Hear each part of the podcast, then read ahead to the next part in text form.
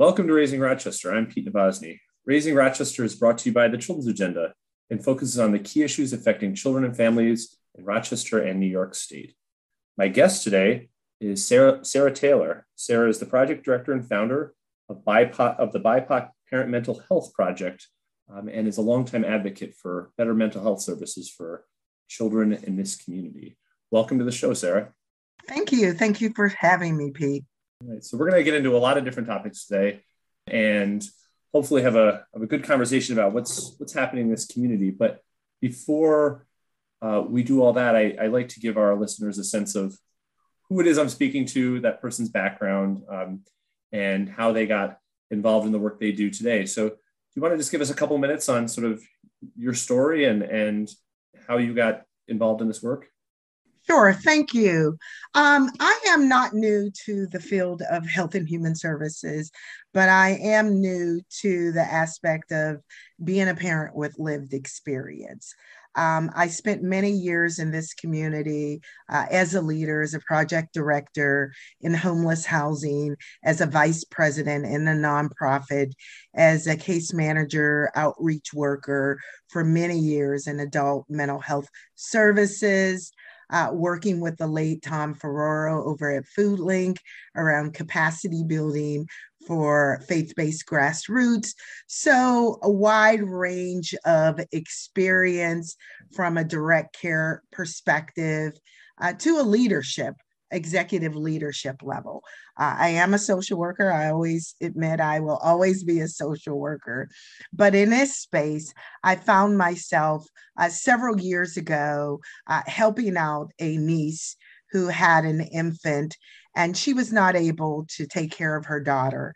And so I being an auntie, uh, did not want to see my great niece in the child welfare system. So I stepped up and said that I would help her out for six months. And six months has turned into 11 years. And so I am raising a great niece as my own child.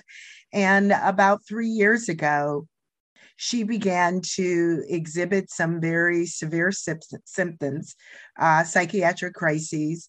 And we found ourselves in and out of psychiatric emergencies, um, having uh, mental hygiene arrests, um, and ultimately resulting in her needing a higher level of care. So, this journey uh, has been pretty much a three year journey that we have been in and out of crisis as a family.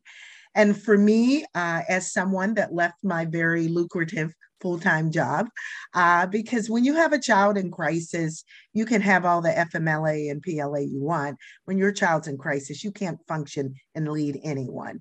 So I made the decision to take a step back. Uh, from an executive leadership role and take a training position at a nonprofit that would allow me more flexibility to really advocate for my child.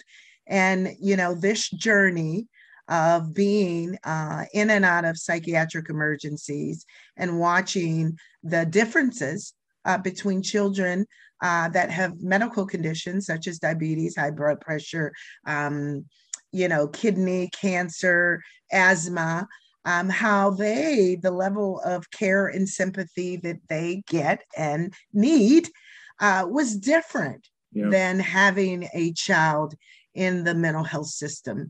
And so I began to talk to other parents that were in psychiatric emergencies too and realized, you know, something's wrong with this picture. There is clearly something wrong with this picture of how children, and particularly children of color, were treated in a very, very complex system that is not easy to navigate. Yeah, thank you. Um, so maybe we can kind of get into some of those um, some of those challenges navigating um, that system and, and maybe how it contrasts with healthcare systems. Because I think to, to kind of build on your point, I mean, there's people speak a lot now. I, I hear it when people say mental health care is healthcare, or there need, you know, that the, that there's an effort to reduce stigmas around mental health issues and, and things like that. But it seems like the the systems that are out there have not sort of they may be trying in certain aspects, and obviously there's a there's many wonderful people who work in, in that field, but the, the structure of the system, the funding of the systems the navigation families need to handle isn't doesn't acknowledge that reality that that it's healthcare like anything else, right? So, can you speak to maybe some of the sort of whether you want to speak about specific challenges or just what are those those disparities, I guess, between the way we treat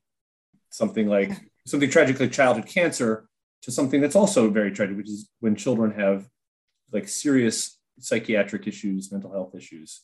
No, absolutely. You know, uh, May is Mental Health Awareness Month, so we are spending, recording. Yeah. Yes.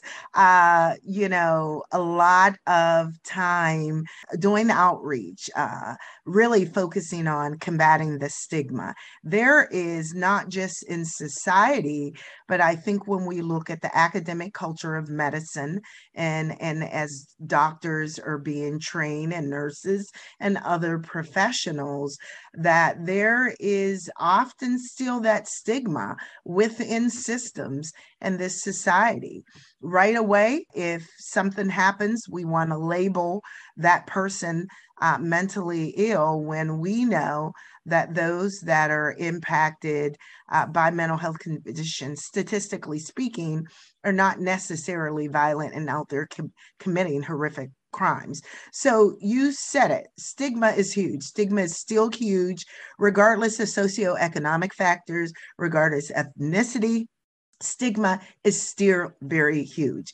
There's a lot of guilt and shame uh, from a parent perspective. I speak to parents all the time urban, suburban, suburban, uh, rural communities. There's a lot of shame, shame and guilt that we go through, as well as being blamed for our children's condition. Yeah. That is one. Uh, when you put racial, uh, ethnic factors on it, our children are suspended at a higher rate our children are often fall out of the uh, mental health system and end up in the criminal justice system at higher rates when you look at data. And we haven't even talked about mental hygiene arrests. But I, I want to talk about the complexity of prior to Medicaid redesign, we already had a system that was not necessarily designed and built with the parent input. And so you have these systems and policies and practices that often don't make sense or don't necessarily meet the needs of family. whether it's community based services, having enough of community based services, or even the hours that services are delivered. And I'm talking pre COVID. Mm-hmm. And so when Medicaid redesign happened, there was a scramble of how is the children's mental health system going to look? Well, unfortunately, many of us, even those of us that have been in crisis, we were on waiting lists for services for eight weeks to six months, some of the community based therapeutic services. And when you look at staffing and who is moving into uh, being trained in clinical roles, it takes time. It takes time. Yeah. And, and so you already have a, a, a, system that is backed up and has mm-hmm. multiple wait lists. And then you put the pandemic on top of it. I also want to highlight the fact that when you have a child in crisis, waiting six to eight weeks to get an appointment is not helpful. Mm-hmm. And even if you are seen on a in a crisis slot, when we think about continuity of care and building relationships, if I'm seeing a crisis therapist that may not be my ultimately be my therapist, what does that say for having to tell my story over and over again? Yeah and continuity of care. So you have the wait list, you have the stigma, you also have some of the systems. I can tell you right now, I can call some of our hotlines. I can call some of our resource uh, service organizations, and they then they may hand me a sheet with 10 resources. And I guarantee nine out of the 10 I don't qualify for. So while we have all these great resources on paper, the reality is families don't necessarily fit into one model or over or system agencies. So I think we we have all these campaigns about hotlines and resources, and you talk to parents, they'll say, I don't even qualify for those resources. Yeah, I think that's that's a great point, and that's a place where these systems are really failing in that we place such a burden or expectation for the the case management of sorts, the navigation to be on that parent, for that parent to figure out what, what services they may qualify for, for the so the time tax that goes into all of that, where you have to then spend time as a parent with a child in crisis you know, researching these things, figuring out if you meet the eligibility criteria for that, figure out if your health insurance covers this thing, and and it's this this patchwork, right, of of of services that may be wonderful, but it would be great in a in a better world if the systems that were set up to serve these families would they would identify what families are eligible for, help them figure out within a range of choices what what's the best fit for them and their and their service needs, right? And instead we just we place this expectation on families to be able to, to, to navigate that. And that's where I think some of these inequities of, of access, ability to figure out these systems, you know, there, there's a lot of other things that when you place a that expectation on families, well, there, there are families with more resources than others. There are families that have more support and connections and, and things like that. And that's where you start to see some real inequities of, of access and outcome, right? No, absolutely. To give you an example, um, at one period a couple years ago, we were in and out of our local uh, psychiatric emergency, in and out, uh, told go home, see your therapist the next day, or contact your health home care manager. And we're in and out of crisis psychiatric emergency where you're up there 15 to 24 hours. And so it took a school social worker, not one of the hospital um, psychiatric emergency social workers or staff. It was a school social worker that said to us, Do you think you may qualify for in home crisis therapeutic hmm. services? Mm. And so when I look at that, we're in and out of crisis for months. And it none of those practitioners in that psychiatric emergency was able to say to us, you know what, we're going to link you to this in home yeah. crisis team that can work with you for eight weeks. So while I recognize I do, as a social worker, have a lens of privilege, I speak to hundreds of parents who don't have the knowledge or the skill yeah. set or the relationships, and they just get so discouraged and frustrated. And I can tell you, after what we've seen with Daniel Prude, so many families were contacting us and participating in our support group that said, you know what, my, my child's cutting themselves and I'm afraid to call the police right now. I don't yeah. know who to call. And so we don't even know the magnitude of the crisis that we're dealing with right now because we have a lot of people suffering silently. Yeah, so you made mention of it a couple of times. It's probably probably worth um, just exploring a bit. Could you tell us a little bit about that that project that you have, where you are working with a lot of other parents um, in this region? Some of the kind of connections you've made, and what sort of brought that about, and and and what you've been up to with it. No, absolutely. We are working on a walking through the parents' lens and shoes, navigating the mental health system many people in this community have participated in the poverty simulator activity, where it is a systems change to really have stakeholders look at what is it like to walk through the shoes of someone living in poverty. And so, talking to a number of parents that found ourselves in crisis and frustrated with the system, frustrated with wait lists, frustrated being in psychiatric emergencies for hours and being sent home, frustrated uh, having our children mental hygiene and and and um, manhandled yeah. and frustrated having family members say to us, well, you know, you can come over for a family picnic, but don't bring the child. Mm-hmm. Uh, you know, lots of shame, frustrated with our children getting suspended at higher rates due to their illness. And so I began to talk to other parents, and we were looking at the model of the poverty simulator.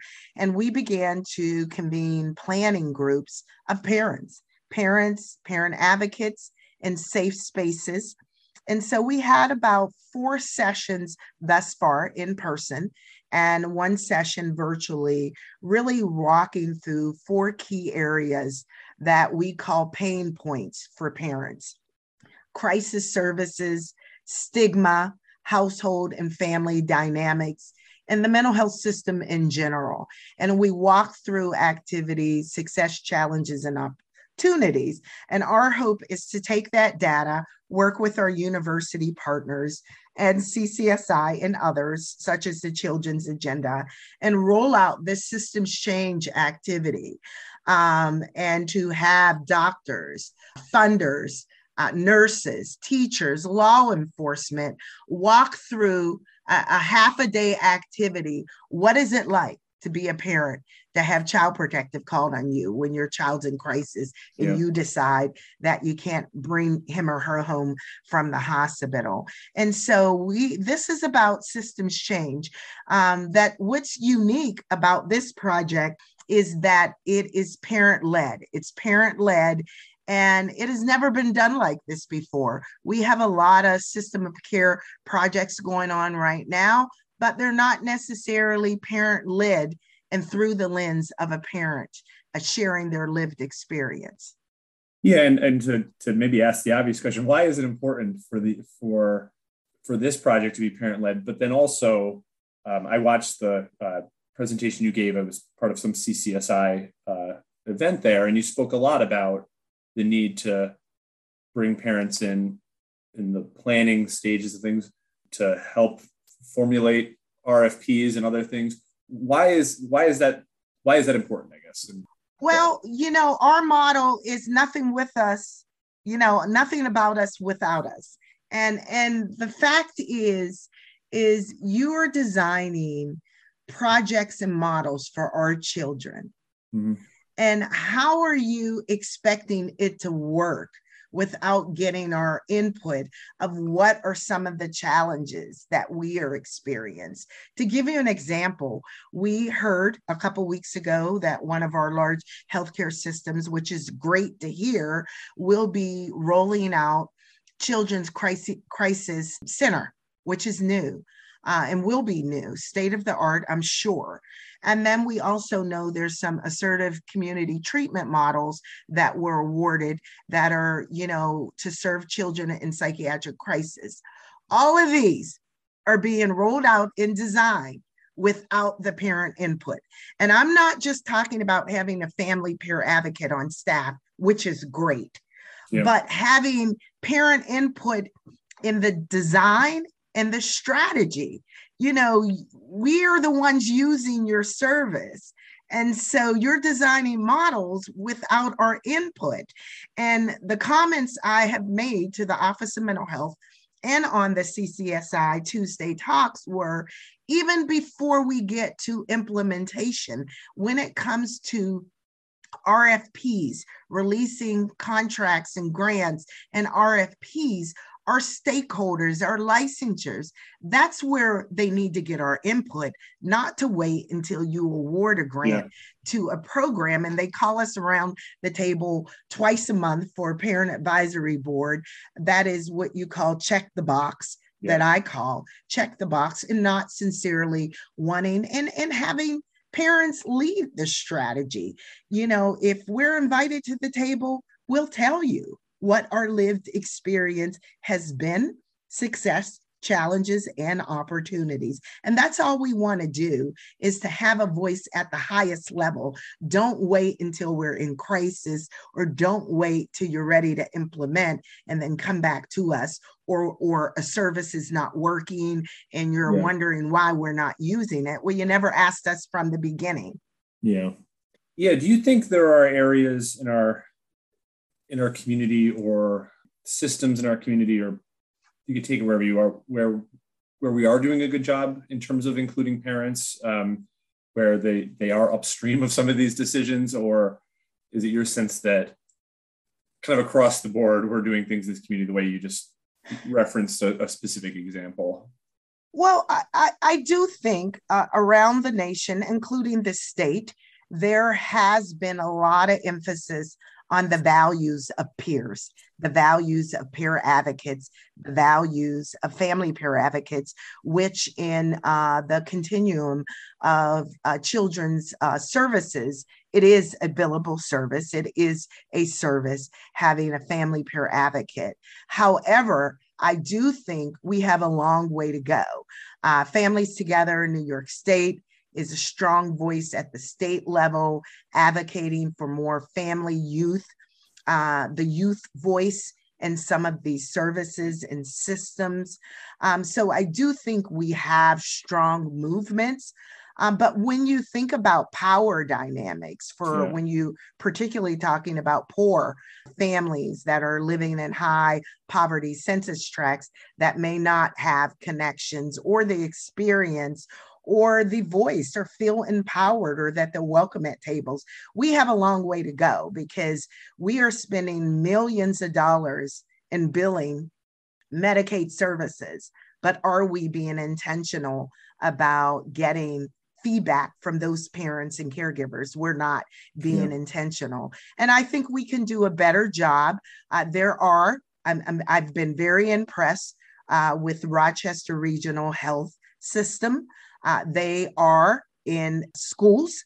They have five school based wellness clinics. And I know Eve and Dr. Wilson have done amazing jobs at really letting the community know they are concerned regarding the social and emotional health of our children. So while they may not be there yet, they are trying uh, to have organizations step up and acknowledge, you know what, we have some gaps. I think that's this, that is uh, huge for me, Pete, uh, for organizations to say, you know what, we don't have strong parent voices. We want to do better. Can we partner with you? And not organizations that want to use us around the table when they're writing a grant or when they're in trouble, but providers and stakeholders in the analogy that I use that value a partnership with parents that believe that there's added value to partnering with parents.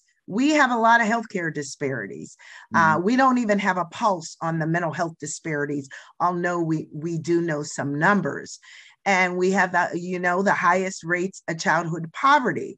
So you can't really help our children without engaging parents and caregivers. And we can't keep saying they're non compliant or not engaged. We have to be intentional about going to the communities, particularly Black and Brown communities, with the lens of racial equity and not going in like a savior, not just throwing money at things, but really being intentional regarding looking through policies and processes from the lens of racial equity. Yeah, and I really want to I dig into that a bit. Um, I, I, when you were speaking about the asking questions about like why families aren't getting certain services or, or saying you know they're not compliant. I, this is not this world, but but at the Children's Union we do a lot of work on trying to improve access to like early intervention services, preschool special education services, and I just recall a few years ago speaking to somebody um, who worked in state government and looking at how the number of families that were referred to and evaluated for early intervention services sort of withdrew from services before they started. So they were found eligible. They're referred to a speech language pathologist or a PT, or physical therapist, occupational therapist, whoever, whatever the child's needs were. And you know, some percentage of those families say, no, we don't want this. And the number was increasing and the person just kind of wrote it off as like well you know families make choices about what they need and what they don't need. And if they don't want the service like that can't you can't ding us on that. It's like well the fact that that's increasing like opens up a lot of questions right? Like why are why are families withdrawing? Are they getting a bad experience with the person they were referred to? Was their um, service coordinator which is kind of a case manager were they not really following up and asking what that family needed support in order to ensure that the services were uh, working for them? Were they, you know, was there any lens of cultural competency applied to any of this? Like, where were the, like, that is a, that's a failure of a system to, to engage with families and not just like, a, well, you know, stuff happens. Well, stuff happens, but, the, but this child would benefit from getting the this service presumably otherwise we shouldn't have a program like that um, and it was just really frustrating for me because it's like that's yeah that's not the the answer that well you know what, what can you do so you, and we see it all the know? time yeah. We see it all the time. It's easier to say that families are not in compliant or don't want the hmm. service mm-hmm. rather than look internally and yeah. look at deep rooted systemic issues. When yeah. we talk about trust, when we talk about some of our early childhood intervention, when we talk about mental health clinical services, when we talk about OT, when we talk about speech therapy, a lot of those practitioners are not clinicians clinicians of color. Yeah. That that's that is mm. one of the main issues. And not to say, I, I want to make it clear you don't have to be a clinician or a practitioner of color to be effective. I want to make that clear. I've worked with a number of professionals that get it, that can operate from the cultural lens. But when we're looking at program design, uh, they are typically designed from a European model, centered model, and has not taken into consideration racial equity and cultural lenses. That is the foundation that most of our services are built on. When you look at all of our nonprofits and health and human service organizations across the region, if we look at the majority of them and their executive leadership in boards who are leading them. Yeah. And, and so, again, you know, I'm always going to go back to equity Although, when we talk about mental health, we know mental health itself does not discriminate, but we can't ignore systemic rooted issues uh, that we know are, are rooted in, in racism yeah. and systemic issues that organizations have to look within and become intentional about strategies of engagement and stop blaming and shaming parents and like, ah, it's not working. We tried. You know, our project has been intentional about being in the hearts of the neighborhood. We have an office over off of Katy Street, and we have an office off of Hudson. And we have been very aggressive about grassroots outreach. You have to build trust. When we think about medical models, there's always been levels of distrust. And beyond Tuskegee, uh, there is reason for distrust. We're hearing a lot about maternal child health and and some of that distrust in the disparities and some of the tragedies related to the inequities. And so we're, starting to collect more data and see national data regarding mental health disparities. And we can't just keep blaming patients and consumers. We have to look at our systems and begin to make some internal changes regarding policies and practices, as well as uh, career pathways and hiring and how we're training at our university levels. So it's not just service providers, we have to also bring in the academic, you yeah. know, community. I know through your project there, you're working with a lot of, of parents of color um, and hearing their stories and seeing some of the sort of specific ways that these systems are set up in, in ways that don't serve them and their families and their needs? What are some of the kind of specific, you know, you don't, don't have to tell me someone's actual specific story, but what are some of the specific areas that you've noticed either through your own experience or through some of the parents you've spoken to where some of these um, racial inequities become really glaring or where children of color are are treated substantially different or just that the access to certain services isn't there for families of color because of whether it's geography, whatever, you know, the, the transportation is some of those things. What are some of those things that really capture kind of the heart of, of this issue?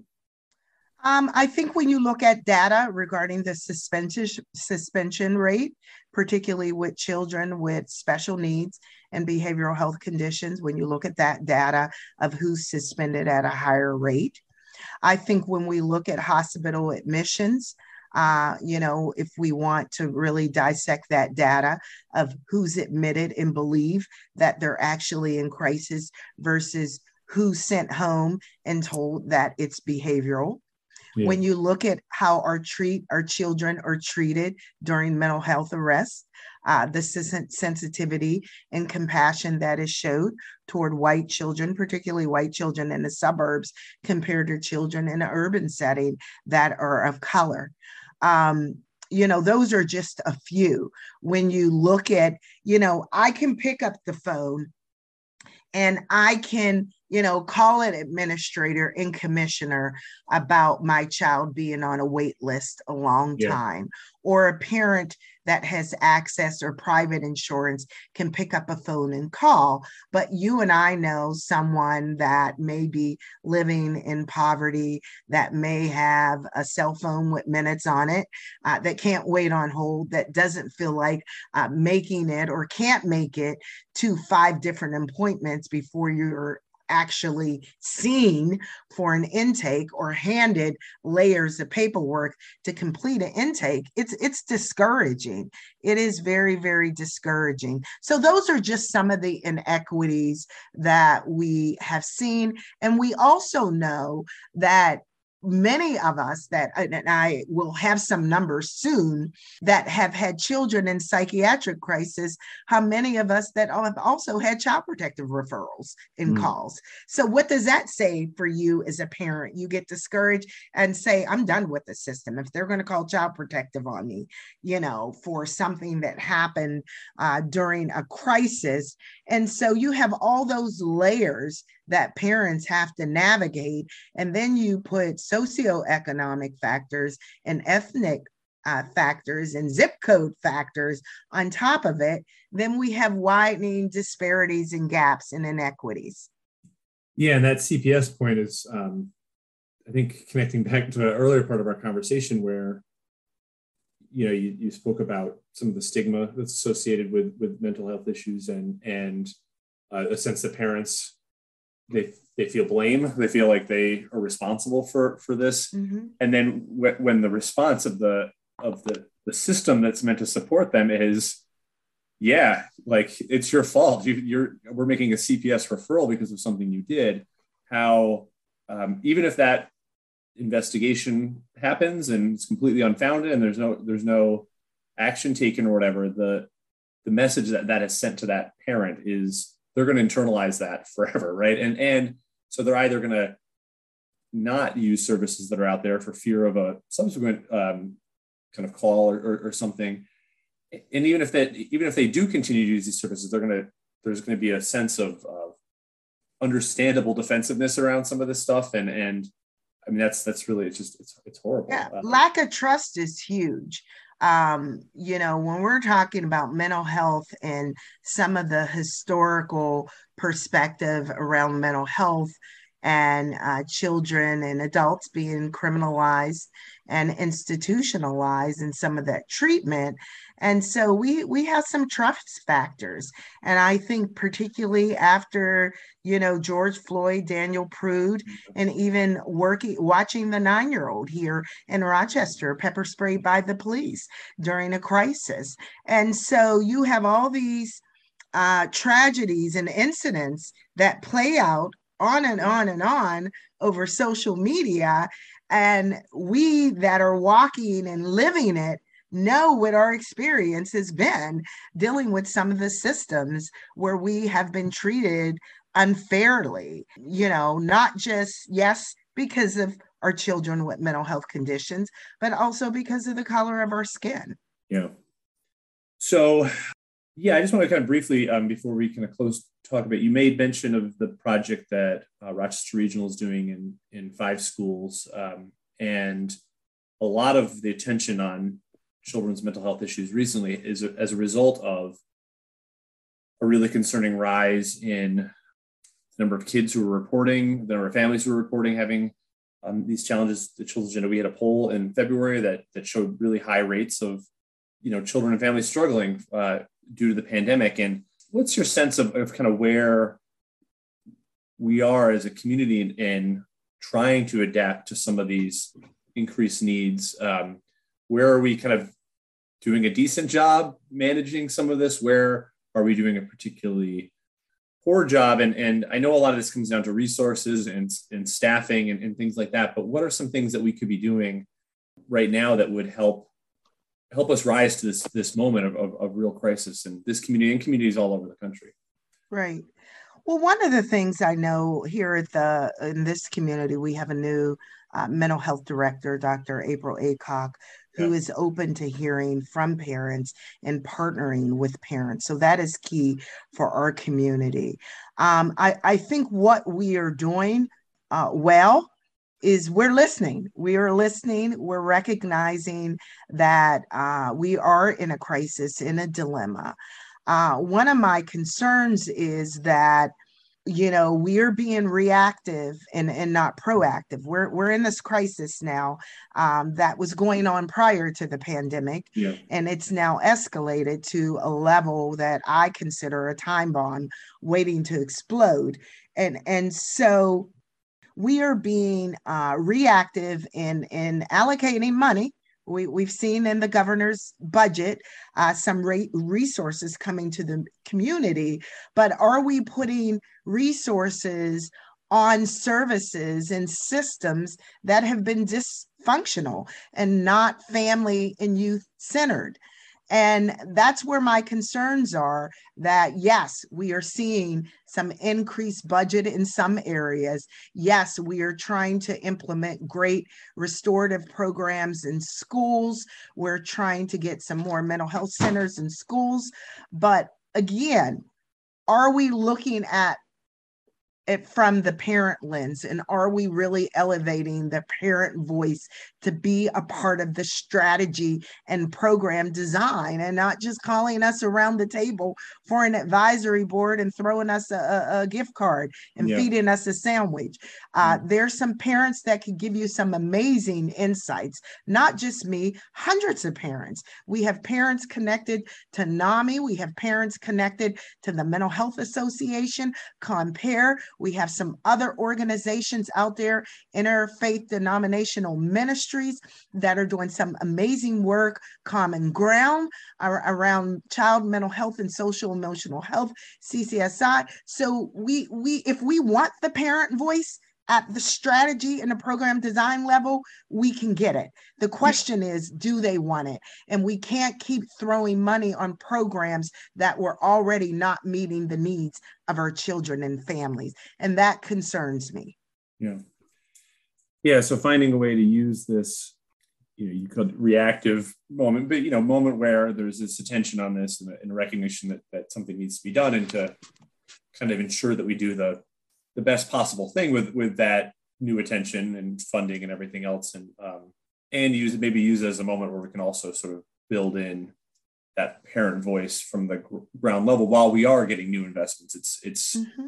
it's a good opportunity to, to revisit a whole bunch of things in our community so we, you talked about before but i, do want to just kind of close around sort of this um, mental health stimulation exercise that um, that you've been working on with with other parents. Um, what's sort of the timeline uh, for our listeners? When can they expect to be able to to participate in that or to advocate that their elected official or whoever um, participates in it? What's what's sort of your hope for when that that rolls out, and what are you doing between now and and the time that it rolls out? Well, we are collecting our data. We're meeting with parents and putting them through the simulation planning phase. That's what we're at now and collecting our data of what it would look like. Uh, of course, we're working with Senator Brouk, uh, who we know is the chair of, of, the, of the Senate uh, Mental Health Committee, and others that said, we want to help. We trust the parent voice in your lived experience that can help us bring change. So, over the summer, uh, we're hoping while the weather's nice that we can host a couple more planning sessions uh, in the royal communities because, uh, regardless of ethnicity, we want to get the perspective of families in royal communities. We are also hosting them in Buffalo and Syracuse and hosting them in Albany as well as New York City. We want to make sure that we get data that is reflective of the entire state as we roll out the simulators. And we're hoping that we will roll them out um, in the fall And we want every uh, system, professionals from law enforcement, firemen, police officers, uh, universities, social work and counseling department, pediatricians. Uh, we want school teachers, administrators, funders, grant makers. We want them to go through this simulator activity. So, as they were thinking about funding, as they are thinking about policies and practices or, or services, that they really understand what it's like to be a parent navigating the mental health system or going through a psychiatric crisis. Great, yeah, and that's it's really exciting that it's it's it's coming soon, and uh, and all sorts of people will be able to kind of have their eyes open to where these systems really fail and and maybe they'll find some some bright spots as well right? But um, so i know we're running we're running out of time so i guess i'll, I'll sort of wrap up um, there but I, I just really want to thank you for joining me today. I really i learned a lot from our conversation and um, i hope our our listeners did as well no, thank you so much. We are going to be hosting a number of symposiums in July in Rochester, Buffalo, and Syracuse, uh, particularly because July is National uh, Communities of Color Mental Health Month. Mm-hmm. So we're going to be rolling out an anti stigma campaign, some videos, some media, um, billboards, and really uh, hitting home the message that breaking the stigma, breaking the silence means saving lives. So thank you for having me here today.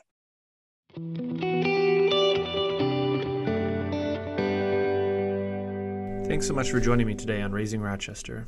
If you like this podcast, please share it with your friends and family, including on social media. And feel free to send feedback or show ideas to me at pete at thechildrensagenda.org. Until next time, on behalf of the Children's Agenda, I'm Pete Nabozny.